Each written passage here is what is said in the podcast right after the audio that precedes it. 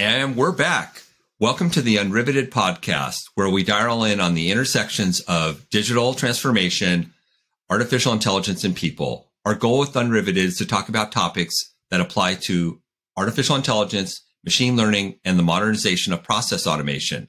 And this, this episode, as always, is brought to you by our favorite uh, sponsor, Wingnut Investments, where tightening your ROI is just a thumb screw away. All right, sounds good, Martin. So uh, I'm going to ask you, what are we going to be covering today in this episode of Unriveted? What do you have for us? Wow, John. Um, thank you so much. I'm pleased to uh, welcome in. We have some guests from a company called Xigent, and with us will be joining us in a moment will be Rachel Lambert and Ed Ferron, and they're going to tell us a lot about why monitoring programs or observability programs are not successful or how to bring them back to success.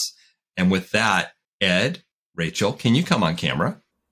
Welcome. Thank you. Good afternoon. Thanks so much. Yeah, good afternoon. Good to have you here. So, Ed or Rachel, who's going to kick it off? Perfect. Um, good morning, everyone. Um, my name is Rachel Lambert. My title at Xigent is Senior Account Executive. However, my role is focused on supporting our application performance monitoring full stack observability team, which is run by Ed Ferron. Thank you, Rachel.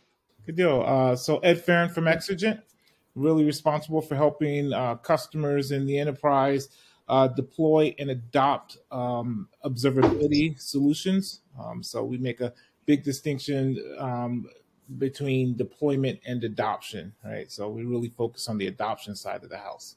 Very nice. Very nice. Ed, or Rachel, who's going to kick it off for what we're talking about? Um, so I guess I can kick it off. Rachel, feel free to chime in. Perfect. Right. Um, so one of the topics that we uh, often talk about with customers and when we go out to do these presentations, uh, whether at conferences or other talks um, in our region, is this whole idea of why your monitoring solutions are are failing you. Right? Um, customers have a plethora of monitoring tools today, right? Monitoring for the infrastructure, the network, the database, log monitoring. And so there's no shortage of tooling. And the idea is why are we constantly still in this day and age with modern cloud applications, Kubernetes workloads, still getting caught off guard with um, not only outages, but just really poor customer experiences, right? Why are teams still caught off guard? Why is there still a plethora of finger pointing, right? It's not the network, it's not the database. And so we often talk about, you know, why uh, monitoring is still failing the enterprise. Interesting. So I, I take it you may have a scenario to take us through? Yeah, absolutely. Um, so what we uh, really help customers understand and how we engage with customers is we've adopted the observability uh, trend here. But in addition to just uh, tooling and deployment, yet another tool, right, and yet another deployment um, for someone to learn, uh, we really uh, pivot on the adoption side and we identify some key challenges. Um, not only where monitoring tools in silos have shortcomings, but also key challenges in when a company adopts one of these leaders in the observability space, right? Regardless of which vendor it is, um, we often see the same problems over and over again. And that uh, those problems really fall into a couple categories. One, we have a data problem, right? How do we gather mm-hmm. the right data and funnel it through the observability platform? And the second one is uh, democratization of that data, right? How we how do we get to a point where we're all talking about the same metrics that people care about and the impact of those metrics on my applications and on my business? Telling me that I get an alert that CPU is at 99%, I generally respond with, who cares? So what? right? It's at 99%. You've had monitoring tools monitoring CPU going off the rails for, for years. Um, I care that CPUs are 99% and it's impacting my ability to take orders, to sign up new mm-hmm. customers, to pay my bill. And so when those alerts go off, they have to have business context. And that's where we really help um, customers drive um, the the whole concept of observability and start to adopt because everyone cares about can my customers log in can my customers transact mm-hmm. can they order Um, and so, how do all those metrics line up, and how do I get visibility um, across my enterprise um, using using those type of metrics?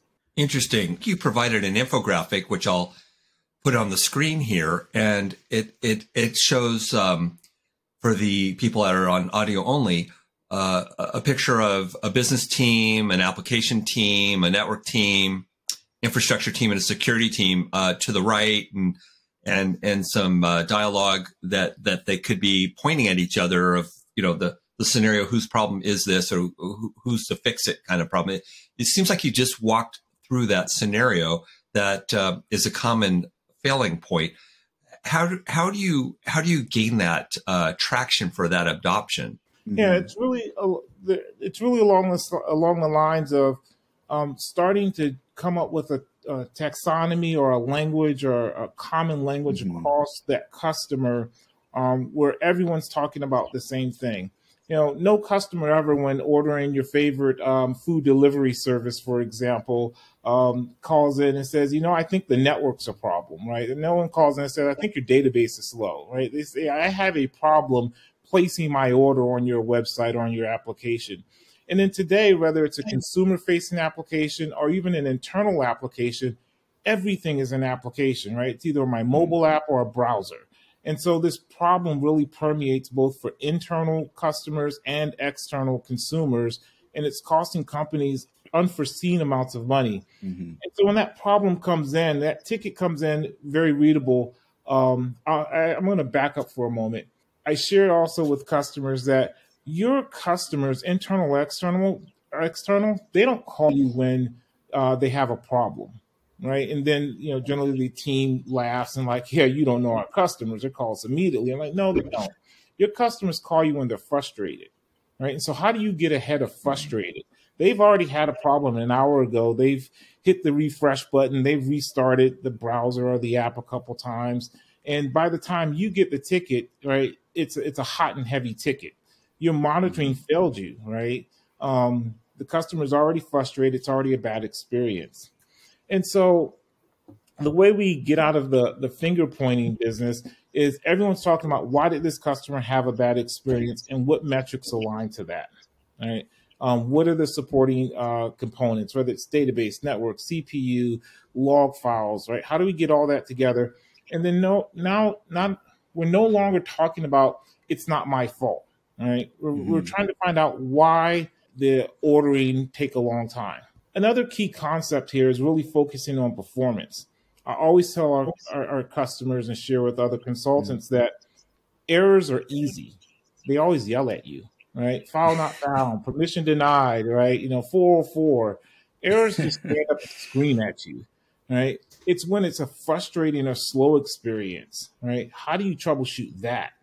And the default is to just blame the network team right? Because we can't find it. The network team is the lowest level denominator. Just go ask them to really find the problem. Um, and, and, that, you know, really doesn't lead to, to results, right? To resolving these problems and saving money today because the competition is fierce. Um, if my favorite, you know, online mobile app or ordering spot doesn't doesn't satisfy that request immediately, it's just a flip over to another app and that revenue's gone. And your customers are not yep. reaching out calling you nearly as much as you think they are. Got a follow-up question for you there ed.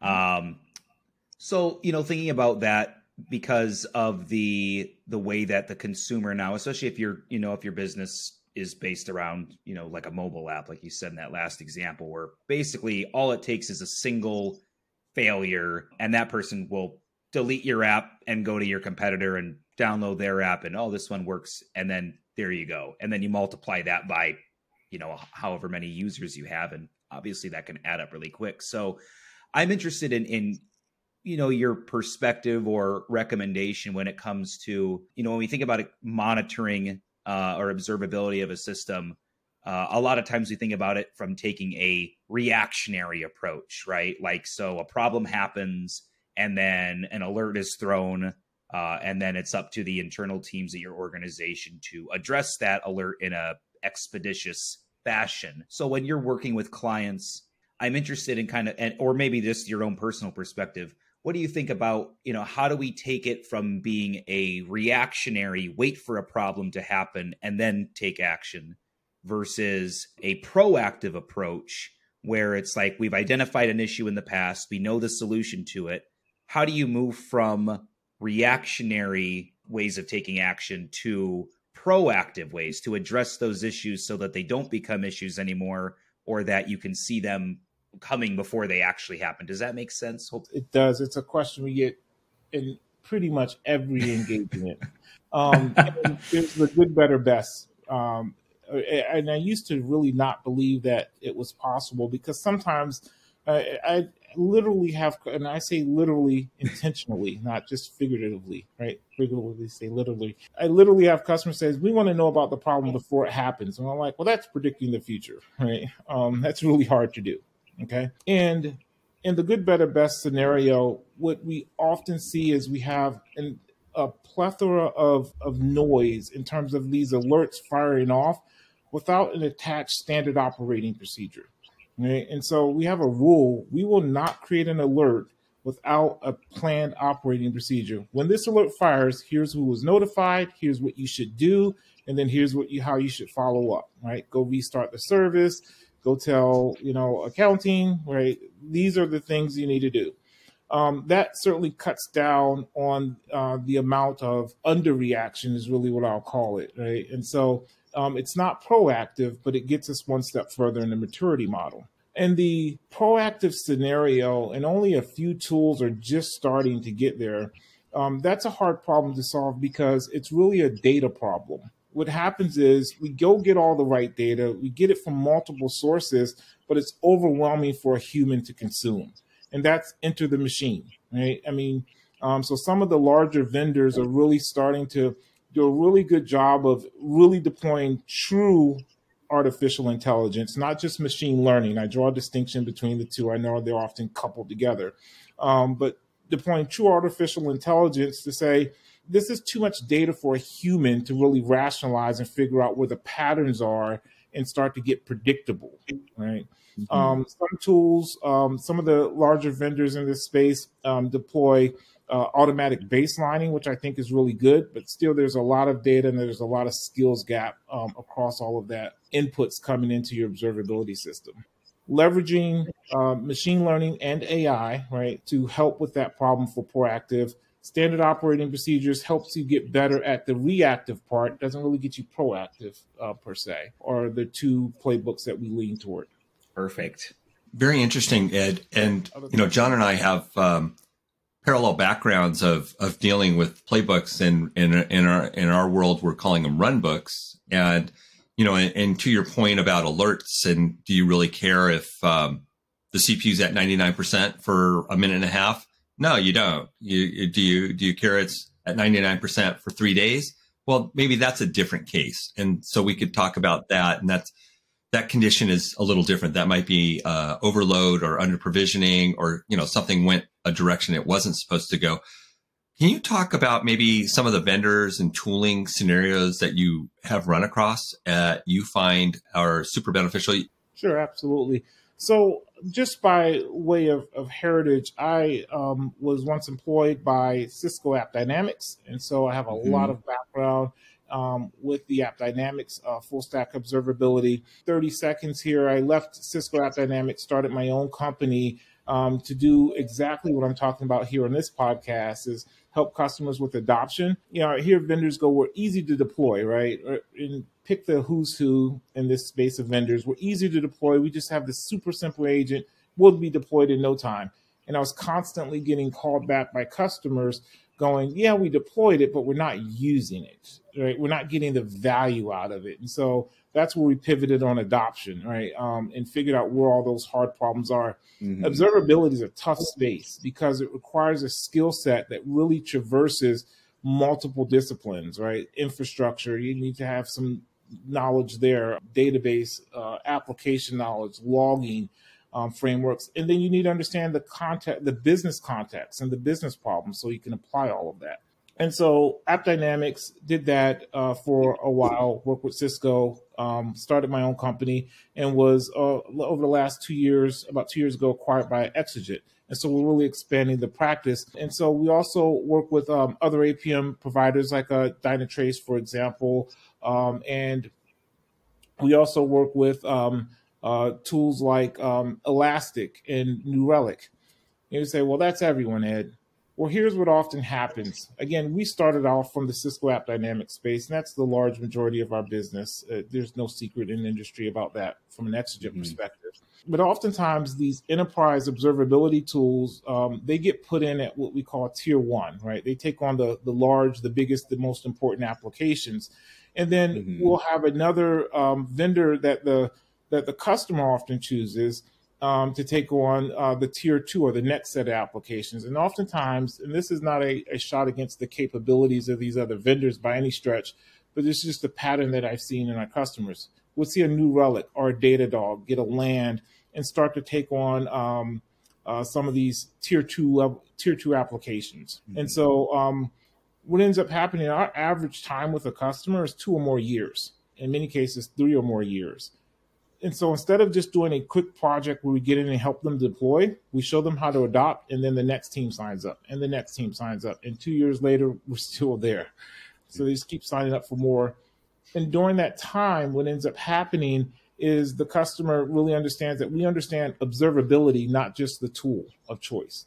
And so they ask us to help them with their strategy of rationalizing a New Relic or a Datadog on those tier two apps, along with um, there are other monitoring solutions, right, within AppDynamics or Dynatrace. So that's how we kind of get into a how we've crept into a mixture of multiple tools over time. Excellent, excellent.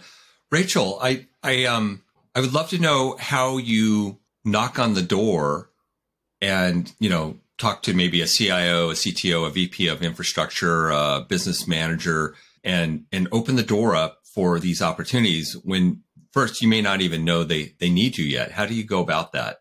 Absolutely. Great question. So i would say at Xigent we take a very consultative approach with our clients and that's because every company is at a different phase of their digital transformation journey. So if a company doesn't have an apm tool like an AppDynamics Dynatrace Datadog we educate them on the importance of moving away from traditional siloed domain monitoring into full stack observability, insights, and actions. So, depending on the CIO's journey or whichever person we're speaking with, the, the Xigent team really works with them from beginning to end and beyond. Like Ed said, most of our engagements are between two to three years. So, we do requirements gatherings with organizations to figure out what tool is best for their environment. And then on the other hand, we have a lot of customers who already own some of these magic quadrant tool sets. So that's when the mm-hmm. Xigent team provides the additional expertise. And we tie in services around making sure organizations are really deriving the full value out of them. And these tools are properly implemented and then adopted across their environments. Thank you so much. Uh, John, do you have any uh, questions? Uh, yeah, one question, and this is for either of you, obviously. Um, so I think I might have heard uh, and correct me if I'm wrong, but uh, it seems like one of the common things that you come across when you deal with a new client or maybe an existing client is that they might have a observability solution, and you named a few. So you know some of the experience that I've seen, and Martin's probably seen too, is uh, that seems to be at least common for some larger organizations is the under implementation of these tools where they invest uh, a lot of money into bringing this tool in house, but then the implementation kind of dies out at you know some of the very basic features of that tool, and then it never gets used into its full capabilities as an observability and or uh, explainability tool. So I'm just kind of wondering how common uh, across you know clients that you've seen past, present, and I guess maybe future, if you want to think about that, um, where you see, you know, they understand the need for observability uh, and monitoring, but they, you know, they can't push it past like a, a certain like high level use case. Uh, so do you see that often where you you have clients or have a tool that they've invested in, but they've only kind of used it in a very basic capacity and haven't done a full you know implementation of all the services that are available to them? And if so you know how do you go about developing that you know graduated maturity approach for building that capability within their organization? Every customer ever is the answer to that question. More times than not we get brought in on on really one or two scenarios and and oftentimes these scenarios are unbudgeted right it's the house is on fire. Can you de- anything you can deploy right to help me find where the problem is because I have the war room situation where everyone's pointing fingers at each other and we can't find the problem right so can you deploy call back up the fire truck and and, and let's go and what ends up happening out of that um, if we're not very strategic in following up with them, then you get just that. They own the tool, they put out the fire, and then you know no one goes back to make sure the smoke alarms are working, right? And and, and the fire hydrants are all all set. Um, but when the fire is big enough, then the motivation's there to say, make sure I have smoke alarms. I don't want to have that get burned like that again. And so, you know, that's one of the ways that we end up getting engaged there. But to answer the question about, you know, the uh, customer for however they got there. They purchased the tool. They're under deployed. How do we help them get to deployment? The very first thing we establish is observe monitoring is a technical capability. Observability mm-hmm. is a business capability. Right. And so we start yeah. from the business by getting the attention of those business uh, stakeholders to understand that your customers, right, your your um, scores around uh, customer satisfaction that mean a lot to you as a business, right? They translate into revenue, revenue dollars. Here's how we add observability on top of that and support it with all the underlying metrics and data coming from the network, the database, the, the infrastructure supporting that. And so we start at the business level, right? And, and those goals, and we stay with the uh, the business teams who care about that application and care about that customer, and the entire company does but it's hard to get the database administrator to care about the customer. Why? Because they were hired right. to care about the database. Right? the, the database is running fine. Customers, you know, they're not having a problem with the database. right? Um, and, and so that's how we really change that conversation and approach it. Excellent. This has been a good, insightful session. We appreciate your participation in this. And uh, with that, we will call this a wrap of Unriveted. And for those listening in, if you enjoyed our topic, please remember to like us, Ed Ferron and Rachel Lambert. Thank you so much. That's a wrap.